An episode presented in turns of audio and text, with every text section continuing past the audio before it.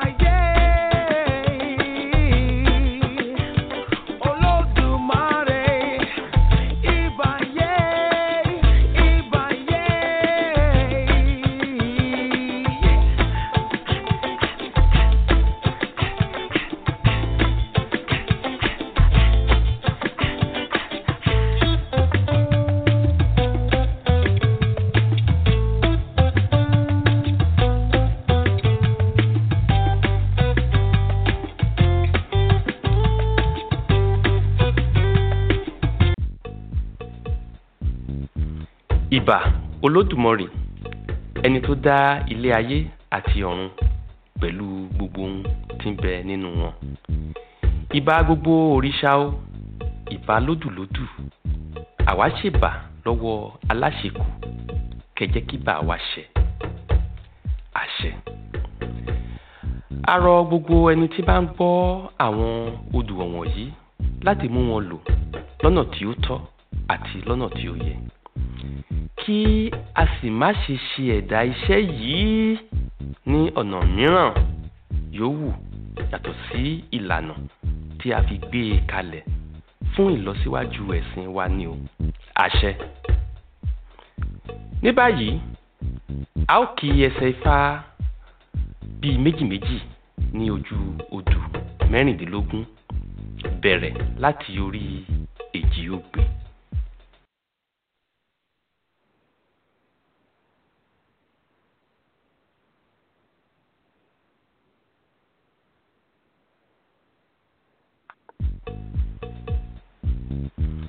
Ìbà olódùmarè ẹni tó dá ilé ayé àti ọ̀run pẹ̀lú gbogbo ohun tí ń bẹ nínú wọn.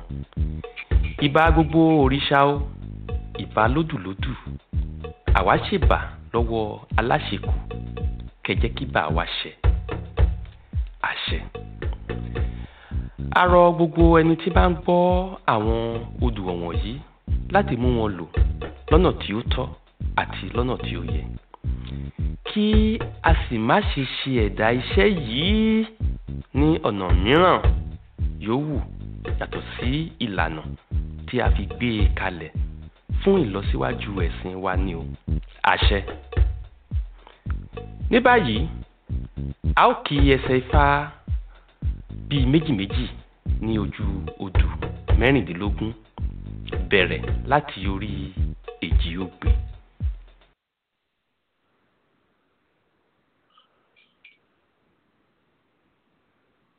Two things that happen. we know that this man was sent back. You, there's three different ways that you can receive your destiny, and one of them is that you are anointed and appointed by Orunmila and sent back to earth to fulfill something.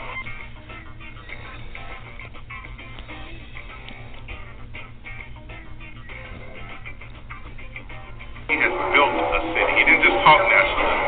The life and work of Oba Oseijeman Efuntola Adefunmi I includes so many contributions to what has come to be called the African Cultural Restoration Movement that he is considered to be the father of that movement.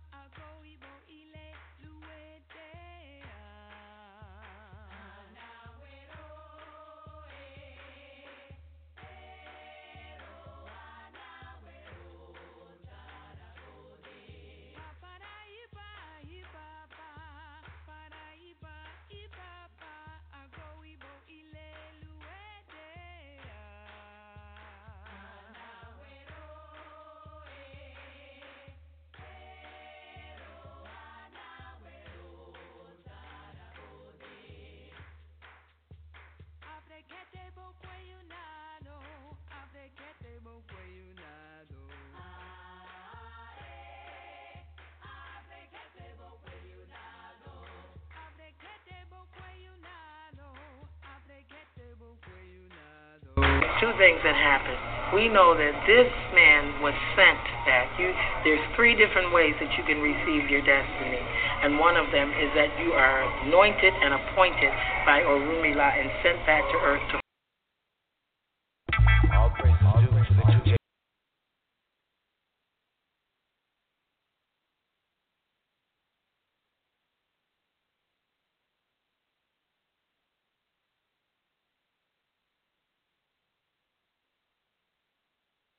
Two things that happened.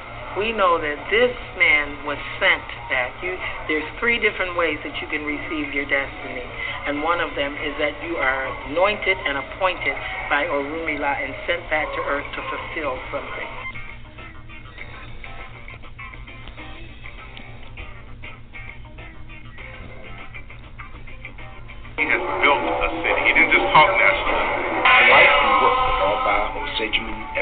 Efuntola Adefunmi I includes so many contributions to what has come to be called the African Cultural Restoration Movement that he is considered to be the father of that movement. that we owe everything to him. Whenever any idea of an African organized religion, or whether it is uh, African wearing African clothes or having African names, it goes directly to him. He did it all. Nobody who accepted or even knew anything about African anything. The community has its own militia and a school for the children, where the students are taught to honor their king and vow to protect and respect their culture. How you found this, how you walked into this. They used to speak on the streets on 125th Street. 25th Street and 7th Avenue. The change that he created in America in those 38 years. Yeah, Lafayette, and good evening to our audience on Queen Mother for Real Blog Talk Radio. This is Sangoma, and you are listening to the next edition of Sister Queen's Rise and Shine. And this evening we are sitting up in the cool, cool, cool as compared to just a few days ago when we were in major heat in the Oyotunji African Village for the uh, Egungun Festival this past Memorial Day weekend. We hope everyone certainly enjoyed their Memorial Day. But yes, we are up in the coolness of the North Carolina mountains with um, our, our deep comrade here, our, our, our uh, partner in crime, our web tech person. A lot of people say, "Oh, yeah, you have such a beautiful website." And so I happen to be sitting this evening with the young lady who has those gifts. We all have our gifts, and as I said to her, hers are amazing. She she is quite the graphic designer. Has had years and years and years of giving her energy and her time uh, to nonprofits and uh, we've developed uh, quite a friendship over the years. And when she really stepped back in to in closeness, because she was out there in the middle of the country for a little while, and we really couldn't couldn't connect like we wanted to. But uh, the gods and the ancestors are great because here we are at this point, and just in the nick of time with a festival coming up uh, later in the year. So, for those who may not be uh, aware, Tracy Renee is her name, or lovingly called Earth Mama. And uh, we're going to talk a little bit about um, the gathering that we had here. It brought up a lot of issues when you bring elders together. And as we were coming toward the show tonight, I said to Tracy, I said, wow, you know, this is not something really that people think about. You know, let me create a sanctuary and a space around my home where elders can come as they are traveling on the road, teaching from place to place they should have a place where they could just rest and people will cook and feed for them. And I can't even tell you, we're still nibbling off of the amazing barbecue and feast that she did prepare for the elders that showed up yesterday. So, Trace, how did it go for you? I know this was once uh, postponed, and we picked it up again and, did it in June. And while we got a little antsy, I think, along the way because we maybe thought six or eight or twelve elders should have showed up. We had a small group, but well, there's nothing wrong with a small group. You know, the you know those who are called to show up will show up. Um, I was not disappointed by any means. Um, you know, the the theme of the energy for the month of June is adaptability. So, um, you know, thankfully I'm a water sign and can go with the flow of things. Um, it was a bit of a flurry and whatnot. I have an amazing man who, you know, really hooked us up where, you know, cooking, you know, the big parts for the feast and everything were concerned and I'm really grateful for him in my life. Mm-hmm. And um which, you know, he opened that opportunity for me to be able to sit with all of you elders more than I thought I would be able to. And again, I am grateful without a doubt. Um yeah, we did we did cover a lot of things that um, are very prominent in in society on on a very grand scale and it's it's surfacing in on so many different levels it's surfacing in the political arena mm-hmm. um especially mm-hmm. you know um uh, it's surfacing in our homes and communities you know and that sort of thing and you know the the um trying to brainstorm how can uh, help heal those things and rectify some of these issues and whatnot um, pose challenging. But I, I think you know the bottom line that I got out of um, all of the conversations that went on was that need to find that common ground you know um you know sure there's um whole groups of people you know the the native americans and the blacks that you know carry a lot of that pain body because of you know what they were subjected to and whatnot um that there's people that have been subjected to stuff on the individual level um truth be told i don't think there's any hardly anyone left out there nowadays that hasn't exactly. been a victim mm-hmm. and and i i believe that's our common ground we all have mm-hmm been a victim on one level or another, and we all really need to find a way to transcend victimhood instead of a um, becoming bitter mm-hmm. and and turning ourselves, you know, sour to the world, or b turning into the victimizer mm-hmm. and becoming what our oppressors are. Yeah.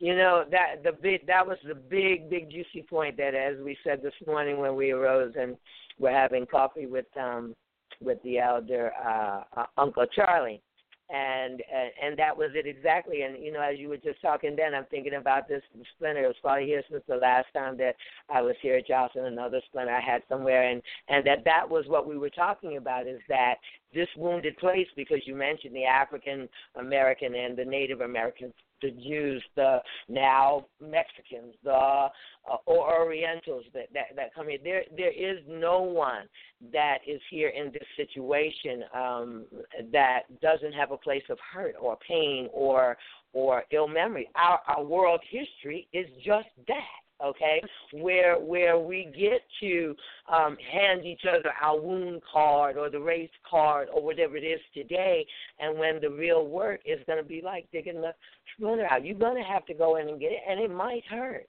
and it's not been safe up until this point i think um, for the races, particularly you look at that race, racial conflicts that we're having, um, and or class and money. I mean, it's not just about skin color. That that involves a lot of things, but it's not been safe, and it's still not safe at this point. I mean, look at the, the you know the issues that are erupting at the Trump rallies and these different things down on the Mexican border and stuff like that, where people can say, "I can have that conversation with you and not feel like I'm being attacked or that I have to attack you," which was for me the beauty of having a room. I think we said we had a room of every representation except for the Asian yep. tribes uh, yesterday. So it really was an opportunity for us and so much love in the room, just so much. That's what happens when you just have so much love and respect for one another. I think for me, that's what creates the safety in having and going forward in those conversations and knowing, yeah, no matter how bad it's been, I'm not holding you accountable for what your ancestors did. You're not holding me accountable.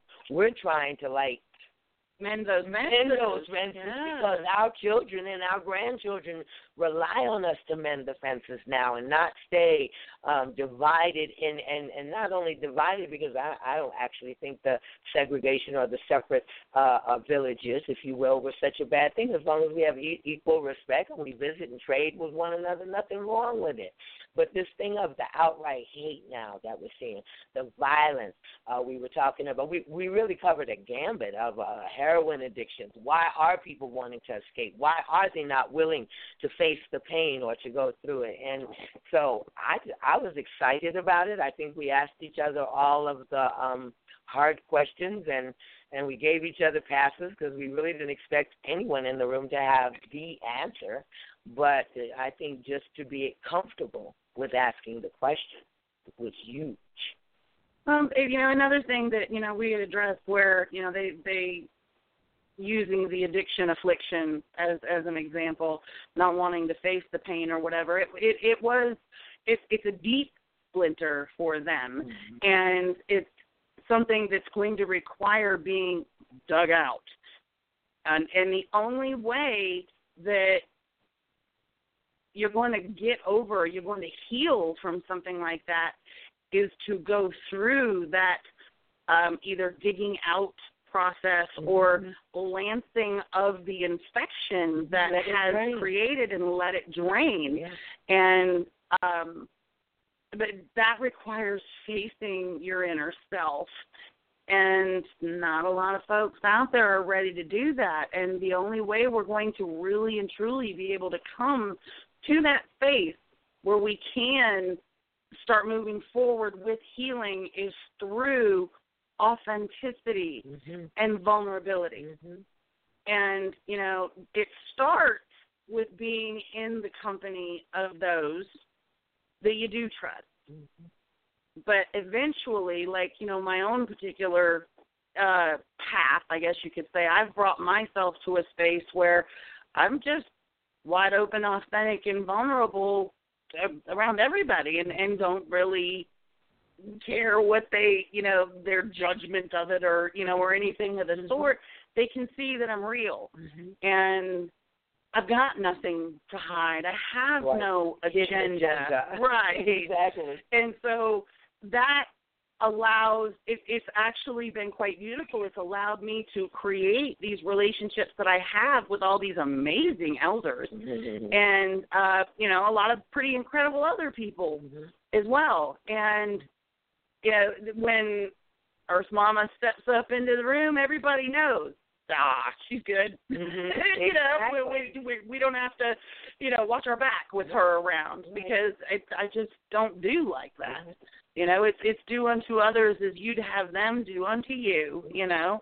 Yes, that is the way forward, you know, and that's what I was thinking also in, in the way you brought the conversation back from yesterday, how um interesting it must be for you at your particular age group, like just ahead or or behind, I guess, uh, uh those a little bit older than you, you know, because in your spot years ago with my elders, I think the conversations, which weren't as loud and uh, as they are now, it was just about a generation gap. Where were we going with the miniskirts and the and the boots, and uh, were we going to lose our dignity or shame the family name? You know, there was a whole different concern on the part of the olders and the behavior of the youngers, but. um it doesn't seem that simple. I I I was asking what was your view in your particular age. You're still raising uh, young men uh, in the school age, whereas, of course, most of us sitting here in the room yesterday are, are grandparents and grandparents now.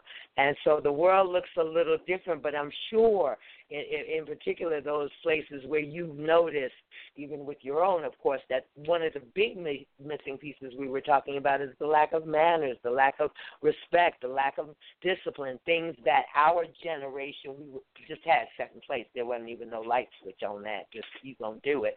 And so our young people now, I think that came up as Baba Yona came in and shared, you know, a little bit of hesitation as to what he actually saw in a, in a, a festival here this weekend that for our age group would be shocking, you see, but so not obviously for the age group that it was. It was just certainly the way who they were and their openness and oh man, you like me and I forgot what he said when the guy came right up to him and was asking him something. You remember?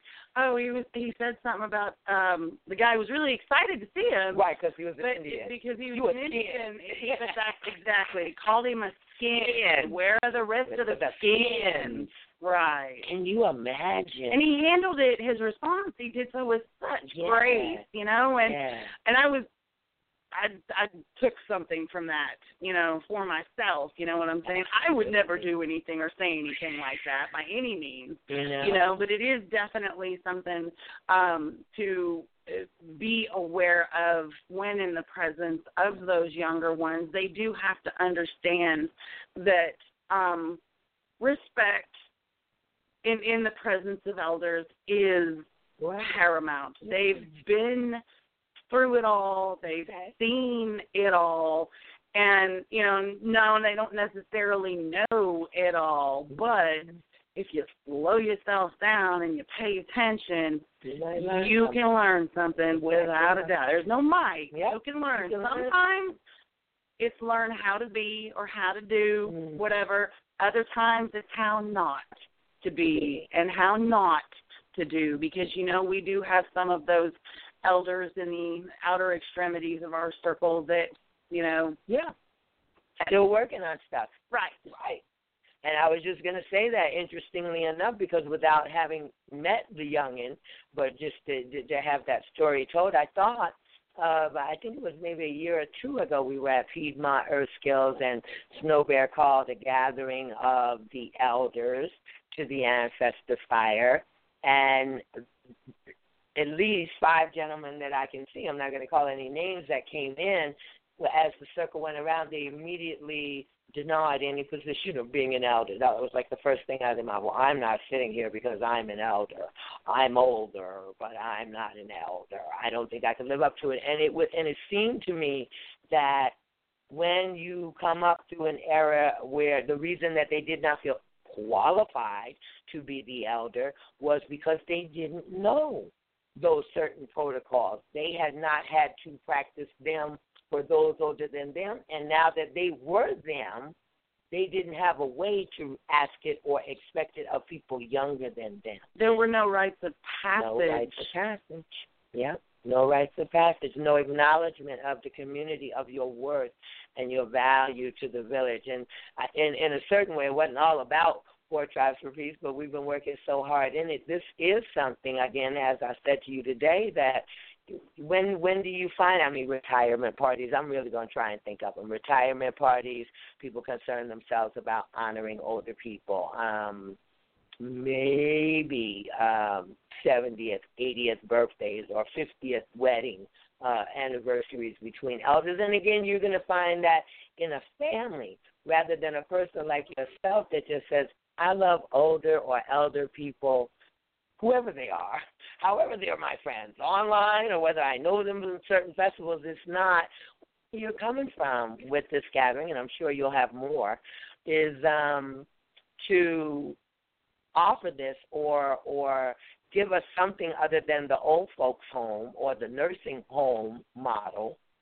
in our communities in our villages as something that is not only necessary but should be a, a part of the family life and i know that, that that you really have that here in your house not just when it's five or six elders like it was yesterday but just me you know what I mean? The children come in from school, say hello to grandmother, you know, Sangoma.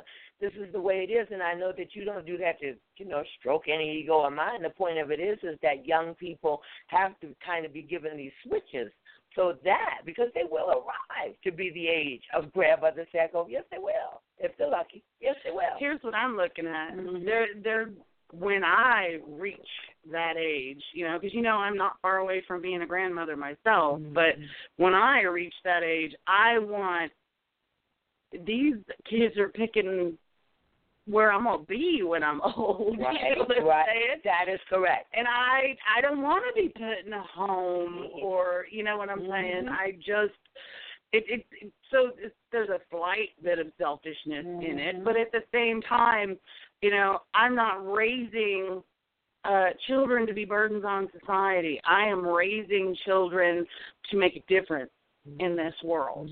You know, um to to be a, a better person than they were the day before and to be an inspiration you know to others you know whether it be in their schools in their communities whatever the case may be and to teach those kids their age the things they're learning here that I know those kids aren't getting in their own homes or immediate neighborhood communities and whatnot. Exactly. Yes, you are soon to be a grandmother in this very year as we speak, and um, it's very crucial. You know, uh, I know that um, my mother said it uh, a lot of years before she could see it, that it was very much a wish, and her mother's wish before. None, none of the women that I've come from, I have I ever seen one that, uh, and we weren't close enough to her to keep her from that nursing home. But other than that, none in a nursing home, and yet you don't know. You don't know who your your children will be as adults, and whether or not they actually build a little mother or mother-in-law room in the house. She would always tease my husband about it, but she didn't really know, you know. And yet, and still, I knew I was adamant that as soon as the first inkling of my mother not being safe by herself in her own property, but yes, she will come to my house. That's a fact, you know, because I could wouldn't be able to sleep at night. What if she fall? What if this? What if that? And so we think that way, but we find out when things happen, like happened to Baba Yoni yesterday, whether or not that's really even going to be on the mind of young people when they, as we get older, and they say, "Well, wonder how so and so is doing." I hadn't seen them in a while. Well, you wouldn't know, you know. And the youngers that that that have come up when we pose these conversations around the ancestor fire in the woods, and from the sincerity of their heart, they say, "Well." We could send a birthday card or remember their birthday, but they really don't even know how to address being in relationship with an older. Not their grandmother, not someone blood related to them. They're going to deal on whatever level they can with that. I've learned that. But like uh, in certain cultures, and again, you mentioned rites of passage, and I've been caught a number of times uh, where where uh, gentlemen that I was because I may refer to their mother as mother like that was you kind of familiar, aren't you? I said no, no, it doesn't matter. She could be a lady, you know, older in Kroger. Okay, I'm gonna still go up to her and say, mother, let me help you with the bag.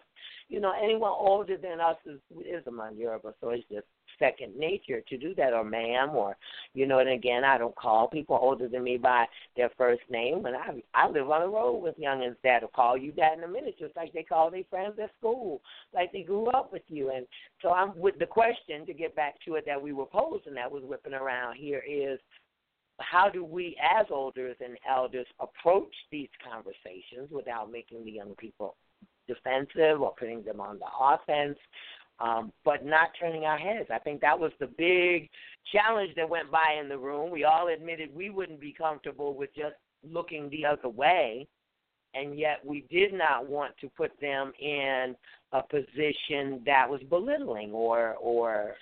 I I think it you know it working with them, you know, calling together and on and teaching them on a group level, mm-hmm. and you know, being observant, watching, and then addressing those issues without pointing fingers or naming names, but they'll know that you know you're refer maybe not necessarily referring to them, but you've seen something yeah. that's not acceptable that they themselves, you know, have partaken in. I think that's probably about the closest way to go about doing it without them, you know, jumping on the defensive, like you say. And, you know, and as they progress and overcome these disrespectful behaviors and whatnot, they are rewarded with those rites of passage because they have shown and proven themselves to mature to a certain level that deserves ceremony. Absolutely, or at least it deserves recognition and acknowledgement. Deserves an older person to say, "I appreciate that you remembered so and so," or that you know that you saw to a certain meeting. I was thinking about, yeah, that's the ideal. I can think about a number of situations I've been in the last year with younger people where, gosh, I just had to jump right in there. You know what I mean? And and when you have to jump right in there, because it was that fork in the road where I'm either going to say something put some honey on my tongue and figure out a really cool way to say it, or I'm going to hit myself because I walked away and didn't say it. You know what I mean? And I I don't do that very well, even though I am a Pisces, switch woman in in two directions. And this was a a, a, a case of um, a, a young couple uh, of the same sex that uh, in a, in a, in a space in a meadow, who knows, the length of a football field easily. The only spot they could get was right next to my tent. And then furthermore, no regard for their sexual activity or what they were doing coming and going all through the night. My tent is like right here, like we talking right here over the phone. And they didn't know me. They didn't know me. They didn't know me till they had never met me.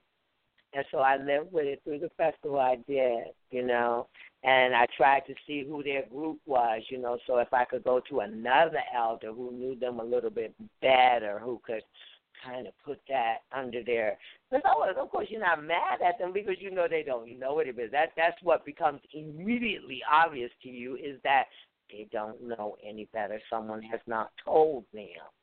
And so, you know, by the end of it we did have a little education for them of of that and the nature of pagan festivals and trysting areas and these this is what you do, but you don't do this. you don't do that. And they were they were pretty good about it. I think they were shocked, you know what I'm saying?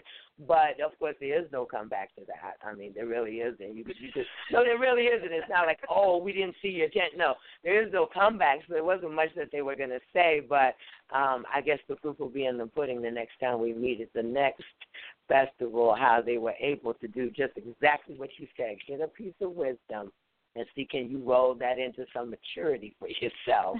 yeah, where it looks where it looks that way. Um, I don't know where we're going with it, beloved, but I'm glad you had it. I want to say that outright. Glad when you first mentioned it as an idea to to put out a call for elders to pass through and spend some time. And it was that kind of day too, wasn't it? It wasn't like a, a workshop or a symposium. I think we were all surprised about that, that we could just be eating and chilling and literally yeah. in a relaxed state. There wasn't, again, as you said, a particular agenda. Um, I'm sure that each of us, though, uh, that seemed to go around. Uh, pre- I know I did. I appreciated the culture of two Cherokee elders that were here with us, and Uncle Charlie's Republican views and and Crystal Wizard views and healing views. He had so many good views that he brought as the medicine man that he is, and then of course Stone. And and it's not that we've reached any plateau of perfection. We're all still you know, hustling to get our thing right as well. So it it just felt very open and relaxed, and I appreciated it. So I guess I'm asking you, what what next? What do you look forward to in terms of building upon what happened this weekend? Well, I've I've spoke with each one individually. Um, you know, I, I aside from you know Liana, there's a new relationship there. I Mhm. haven't really developed anything real strong with her yet, like I have with you Mhm. or with Stone or Charlie. Um, and Baba Yona, that was my first time meeting him after a decade of hearing about the Right, man. right. You know, um, I would like to develop more relationships, you know, uh, deeper relationships with them.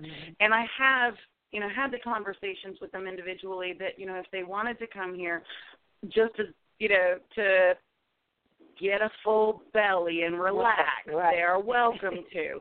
If they want to come, you know, like grandmother Joanne, she knows that if she wants to schedule a workshop or something because she lives in Florida, Mm-hmm. she knows she can book it and set it up here. Mm-hmm. You know, and it, take care of and do what she's gotta, and mm-hmm. you know, no problem. It, this is being built as a form of of safe and sacred Mm-hmm. space. Um, the really awesome thing about we just recently found out is uh, we've been doing some manipulation of the land a little bit and and creating gardens and that sort of thing. We found out that the ground is very very heavily laden with um, quartz, feldspar, and rose quartz. Wow. So yeah, that was quite exciting it for me. exciting. so, you know, all that love in the room. That's what I'm saying. Even when the hard subjects came up, it was just such a pleasure because you felt love in the room, and that's what we're sitting on, literally. That is right, is of course. the space I'm trying to establish here for folks on an individual level, on a group level, you know, to be able to facilitate that, um, you know, to, for folks to step out of the headset and into the heart set and facilitate that true, authentic, and vulnerable communication that is needed in order to allow for healing, establish um, the building of bridges and common ground, and the building of you know a, a united people. Mhm. Mhm. Exactly what we're working for with um Four Tribes for Peace.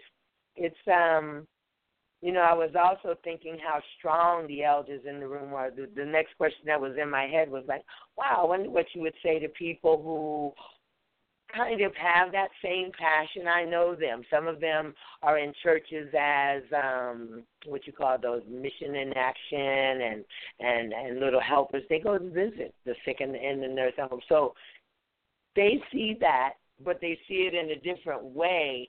Where you know an older is really I've done my time in nursing homes and Salvation Army and many of those same services, and it's heartbreaking.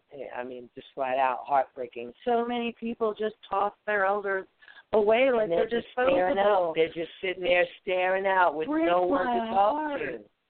And I'm like, well, what do we say to people who don't want that to be a reality for any of their relatives, but already faced with that? And I've, I've also dealt with the relatives of people with Alzheimer's and and people who who who have people with serious critical concerns in their aging, and and yet uh, they can't take it on. They can't take on. I think the space that you have to say, well, in order to get here, we could. You went and got Baba Yona. If you don't have a ride, we can come pick you up. But if you're not physically able and mentally or emotionally able or a strong leader or someone that people look up to you as an elder or a mentor, if you were just an older person in the community and like Stone and you would say, well, he's going through this and this, and we want to make sure he eats.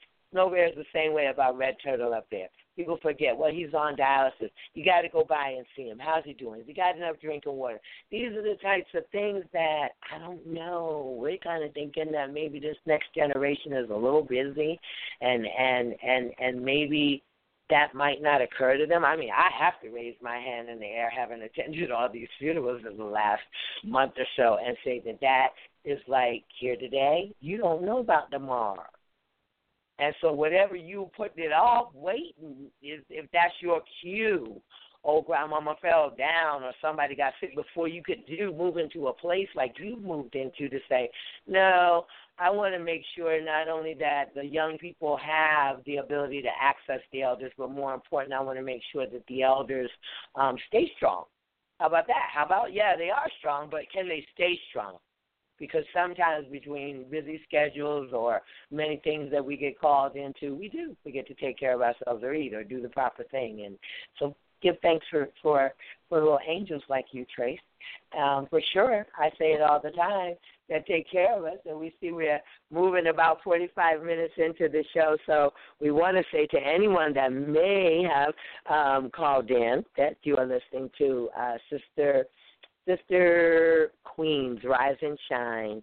And uh, my name is Sangoma, and uh, we've been doing this show since uh, the beginning of this year, 2016. And, and ideally, we thought – that uh, we could see the energy of an awakening happening in our planet. And I think now everybody is fully in that awareness, um, whether you're waking up for the good or the bad. Everyone is waking up.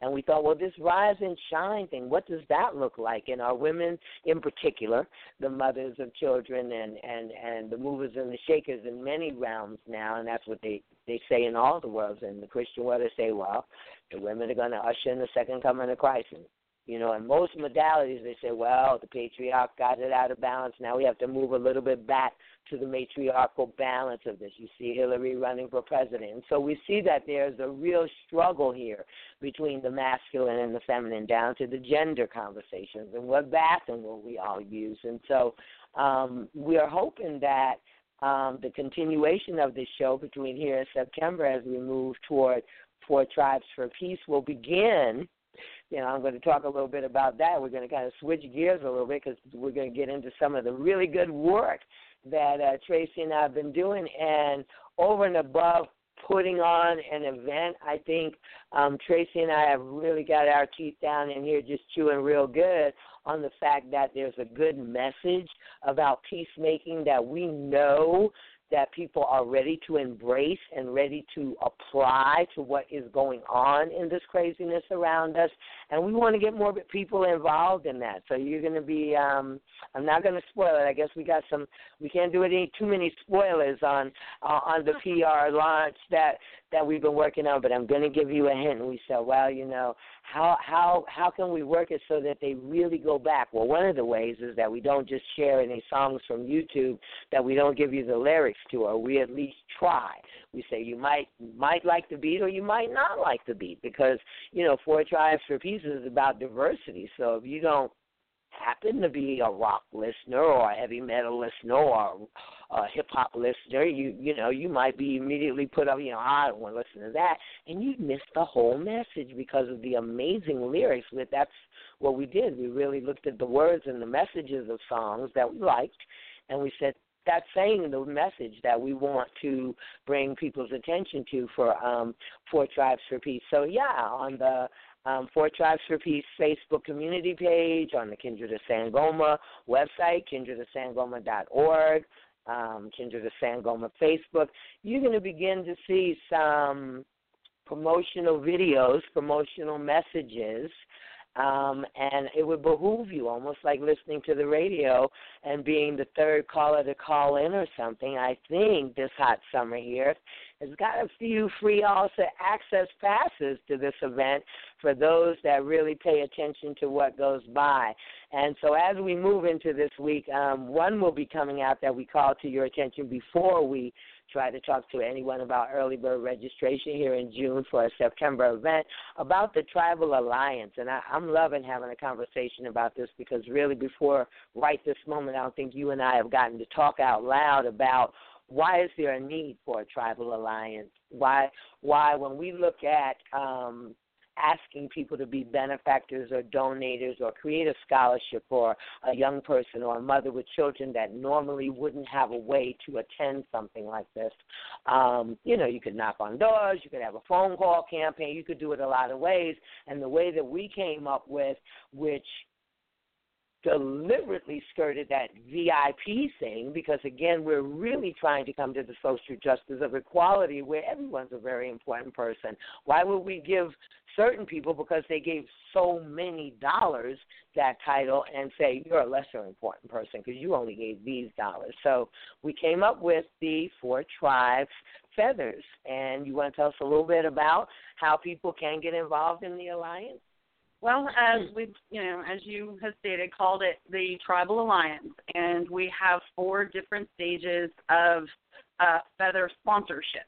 Okay. And uh, we have to start with the uh, white feather sponsorship, uh, which is a hundred dollars, which is only ten dollars more than the current ninety dollar early bird registration, and um, that gets uh, a, the sponsor a patron business listing of their name and their website in our um, commemorative booklet.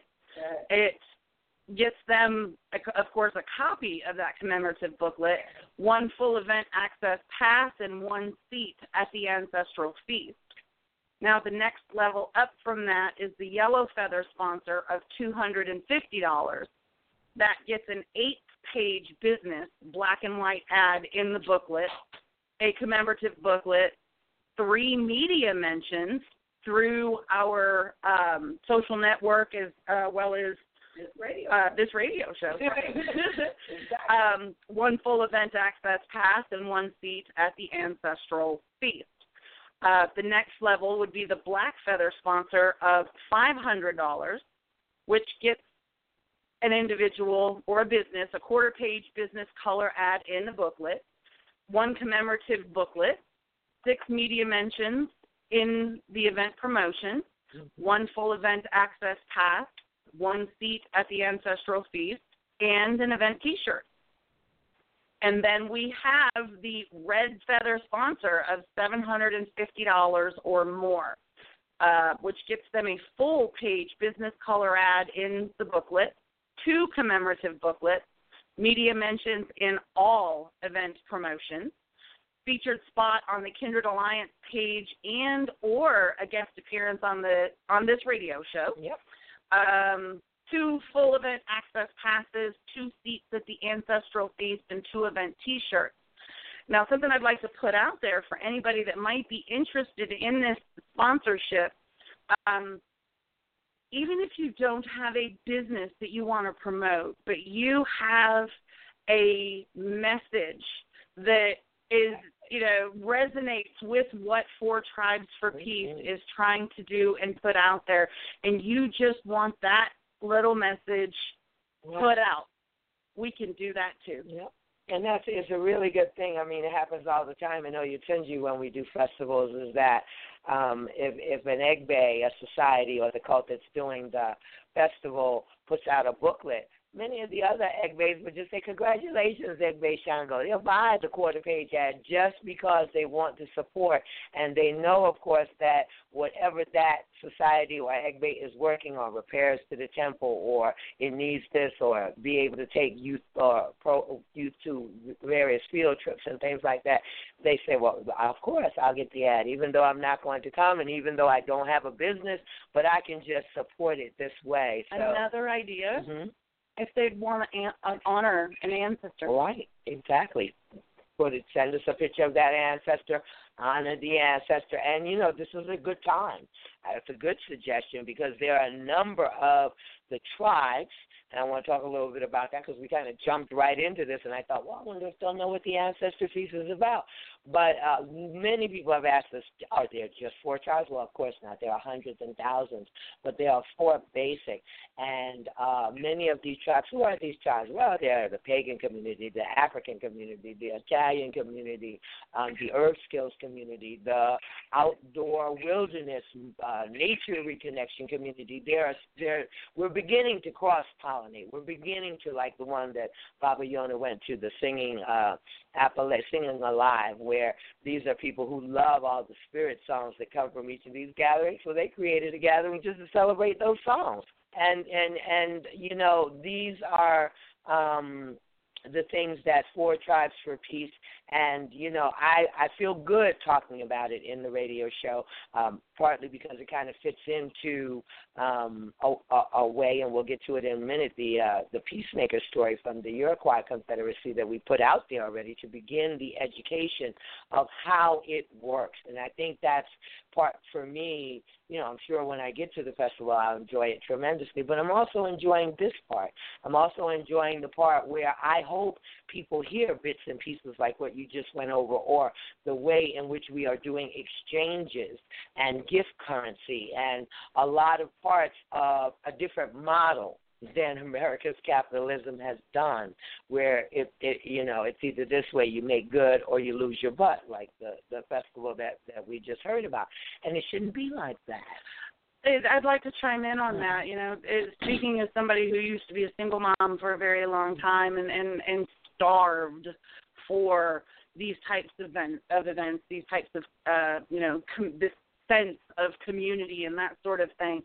Um, you know, it, being a mother of three boys, you know, home always came first, their needs and everything else, and you know, it, not the I a lot of times I had more going out than I had coming in where the finances were concerned. And I had to turn down a lot of these festivals, but there were some mm-hmm. that because I knew who the event organizers were, they were kind enough mm-hmm. to not only understand my position, but know that I could bring something else to the table that was just as valuable.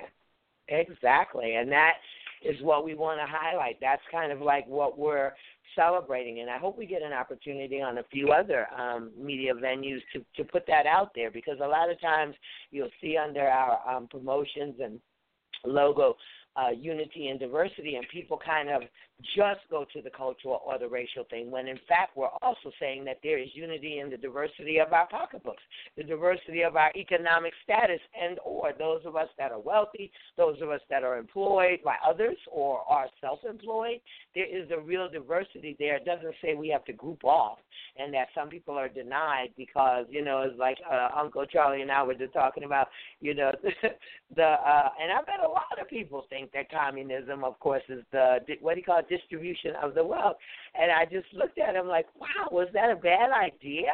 You know what I mean? And if it was, how did the knowing that, you know, we both share that interest or not interest, but awareness of, of Christian standards and, and, and a lot of the um, word in the Bible, I said, how does that work? You know what I mean? Because I, I thought the big story of feeding the multitudes with the five loaves of bread and fish was about spreading the wealth. I could have been confused all these years.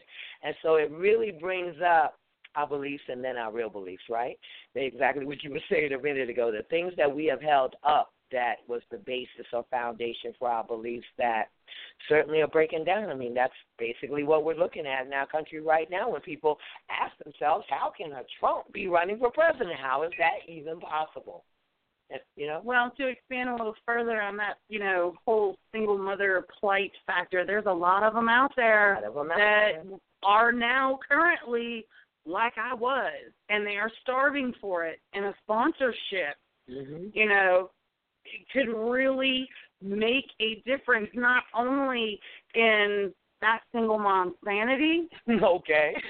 yeah. But also in exposing her children to things that they may be starving for Absolutely. in knowledge Absolutely. and understanding of the world. Absolutely. You know, to yeah. to get a mother that that lives in a rough neighborhood to come with her children out of the woods or out of the the rough neighborhood and into the woods right. and let them see something different. Something let different. them let them, show them mm-hmm. that life can be better Yeah. if you take this direction as opposed to getting yourself involved in gangs and violence and drugs and crime and you know all that sort of thing. And um, you know, at, at that moment, as you said, that I couldn't help but think about Papa Smokey, who does these events um, year round. Uh, he probably does it three weekends out of the month, and thinking a about the great land that it is, that it's 200 acres, that historically were stockades uh, for the Cherokee people when they um, when they were on the Trail of Tears, which brings us to the ancestral feast that you mentioned there, and that um, you know the impetus for this in our mission, in our personal destiny and mission. Well, where did this come from? How did it come up? Is uh, my father, my birth father, uh, uh, ascended the earth in 1999 on the fall equinox, right between the around midnight between the 21st and the 22nd. So, considering that his grandmother was the pure Cherokee in our family, my great grandmother, we thought, well, Absolutely, this makes perfect sense. And for those of you that have yet to go to YouTube and see what a traditional African parade or celebration of one's ancestors looks like, it's included in this package. And so whenever one uh, celebrates or remembers, um, I don't know. I don't know that uh, people who haven't yet been exposed to Oyotunji or that part of the culture could equate it. A family reunion wouldn't cover it memorial service kind of wouldn't cover it. I'm really trying to think of one. It's just going to be an education. It really is going to be an education. An education on an entirely different culture. Yeah, yeah. And so the feast, uh, you know, uh, many times, you know, whether they jumped the broom or now the weddings and things are looking back, but this is a ancient, ancient custom. When babies are born, there's a feast. When people get married, there's a feast. When someone dies, there's a feast. and and and you know, to this day, you know, every single one of these funerals I've gone to, well, absolutely, they tell you where you're going back for the food after after the interment. And so this ancestral feast we're happy to say and it really it gives me joy in being able to move toward this festival because it does seem like you know i'm actually on the low just getting to plan a party for my dad. You know what I mean? Really. I mean at the basis of it I'm getting to a, a plan a big party in the mountains for my dad and um and invite my friends you know and and and in this case friends he didn't get to meet during his earth like that is like the real part of it you know like yeah, Dad, my life went on after you left, but look at these incredible people that are my friends. And so um, we definitely look forward to it. I see that we're at the top of the hour. Uh, Brother Ken, are you are you here? Do you want to um, to bring us to a close at, at eight o'clock, or how are you feeling, sir? Well, we could bring to a close at eight o'clock. I just want to say okay. something about the rites of passage. Yeah. We need more. Well, we we need more programs yes, for yes. young mm-hmm. people for rites of passage. Don't you know that the African American culture is the only culture that don't have like a ceremony, rites of passage, like going exactly. from, from your childhood years to your adolescent stage, mm-hmm. or just or just uh, going from womanhood, going from girl to womanhood, uh, or going from right, boy right. to manhood. You know, yeah. And we, you know, we have we big class ones down in the village. You know that, right? We have whole ceremonies that are a year long where they start out giving up the ghost of their girlhood or their boyhood and they have many tests and challenges throughout that year. They have a mentor, they have guides, they have things they have to do. So actually, you know, us and then of course the Jewish faith, they continue to have bar mitzvahs for their young Yes. people. So there are some cultures that do it, but by and large you and I know that the jails are filled and that we're at this level of mass incarceration because the rites of passage have been absent from African Americans for pretty much as long as we've been here. Not just African Americans. I mean, you know, you But lots of cultures. you look at you look at us white folks here in Right. America. Right. I mean, you know, a lot of us aren't getting anything like that. Right. And it used to be you could say the Boy Scouts or the Girl Scouts to a certain extent by getting the badges. I was one for 14 years, and so it kind of felt like Boy that. Scout People, too. Were you a Boy Scout, brother was- Ken?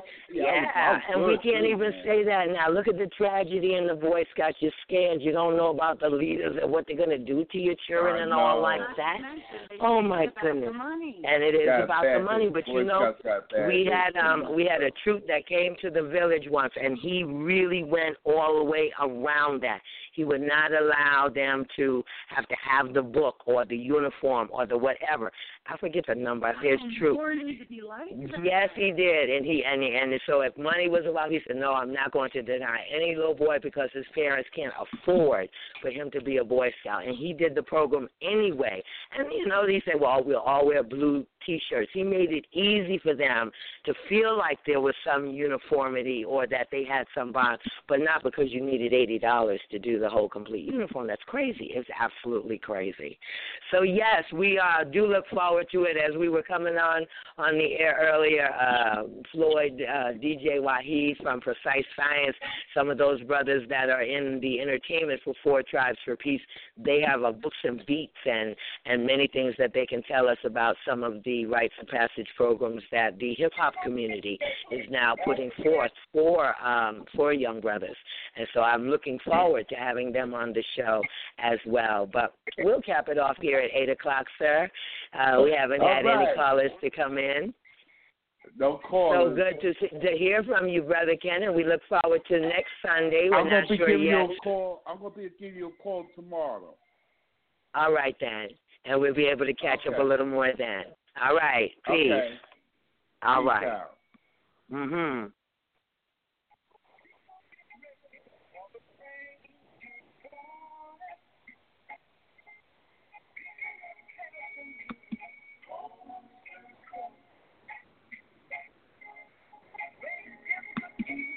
Among